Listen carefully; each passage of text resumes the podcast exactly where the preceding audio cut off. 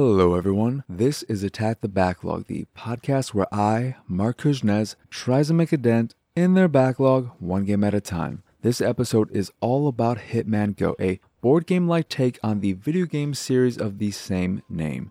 Hitman Go originally came out for iOS on April 17th, 2014, and then made its way to Android a few months later, followed by eventual releases on Windows Phone, Yep, Windows proper, PlayStation 4, and PlayStation Vita. I played it on PlayStation 4. Well, I finished it on PlayStation 4 because it is one of the 10 games that isn't backward compatible on PlayStation 5 and the only one I actually own. So I figured now was the perfect time to give Hitman Go a, well, proper go. What became apparent almost immediately was that Hitman Go is very much so a mobile game. And I don't say that in a derogatory sense. The whole time I was playing Hitman Go on my PS4, I couldn't help but think, man, this would probably feel way better and more natural on a touchscreen device. But I was committed to playing it on PS4 so I can move on to the next generation with no regrets and so I could get some sweet ass trophies while I was at it. Don't get me wrong, it is still perfectly playable with a traditional gamepad, but it feels at home on a phone or tablet. If I was Pippi Longstocking, PC and consoles would be to this and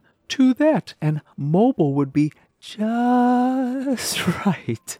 But enough about the controls. The game is broken up into four areas comprised of 15 levels each, with three additional bonus areas, two of which came out after the game's initial release, included for free in the Definitive Edition, which is what you get on PC, PS4, and Vita. How everything works on mobile, I'm not entirely sure. These bonus areas require a certain number of assassin tokens, or whatever they're called, to unlock tokens you earn by completing level based objectives, like completing a level in less than a certain number of moves or completing a level without killing anyone. And said bonus areas include one inspired by Hitman Blood Money and another inspired by the St. Petersburg stakeout mission from Hitman 2 Silent Assassin. As to be expected, the game introduces new enemies and new ways to deal with said enemies the further you progress, which goes a long way in keeping the relatively short experience consistently fresh. It took me me roughly two hours to make my way through the main four areas, and then I spent an additional 15 or so minutes tackling the Blood Money inspired levels because I love Blood Money and will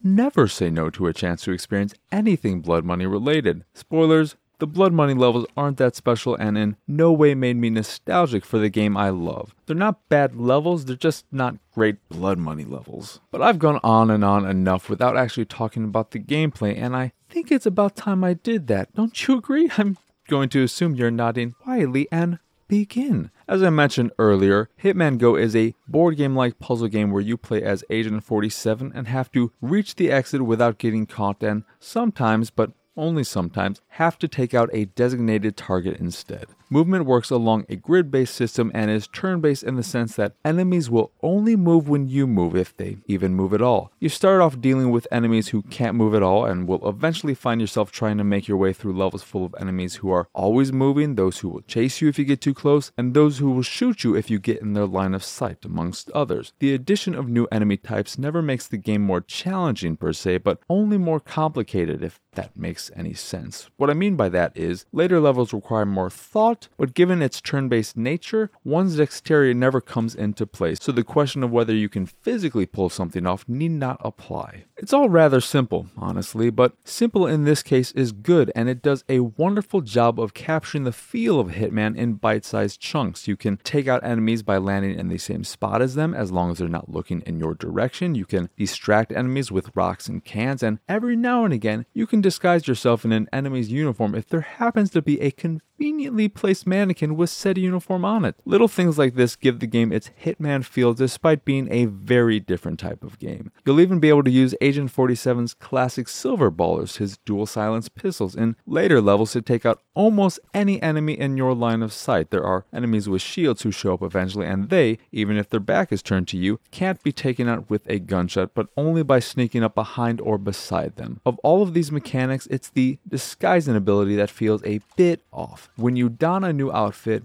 you can only move freely between enemies wearing the same uniform. Maybe it's just me, but I feel like if anyone is going to notice someone out of place in a uniform, it's going to be those who share the same uniform and probably know their fellow colleagues. I understand why it's handled this way from a gameplay standpoint. It's much simpler and easy to understand, especially from a visual standpoint, but at the very least, it made me think, huh, I have done it this way? Does Hitman Go give you as much freedom as the mainline series? No. But it asks you to use your creative thinking to figure out how to deal with these situations in various ways, from quietly to loudly, and it all works surprisingly well. The clean and sterile aesthetic suits Hitman Go very well, as does his crisp black suit and red tie. And hearing Ave Maria every now and again made it all feel like home. Fun fact I've written this entire script while listening to Ave Maria on repeat in the background. Also, I've got shorts every color. Look at all my shit. Scarface on repeat. Scarface on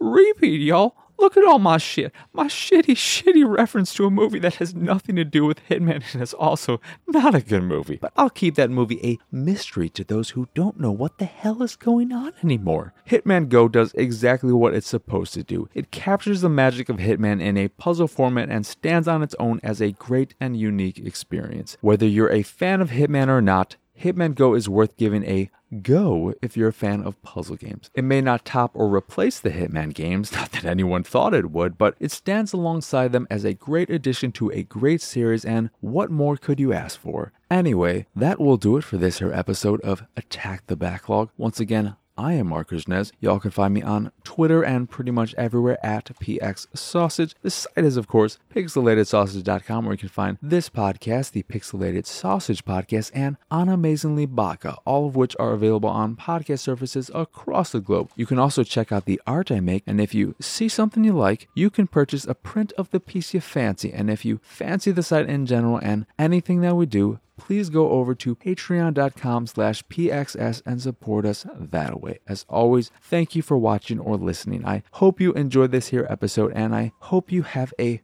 wonderful, wonderful rest of your day.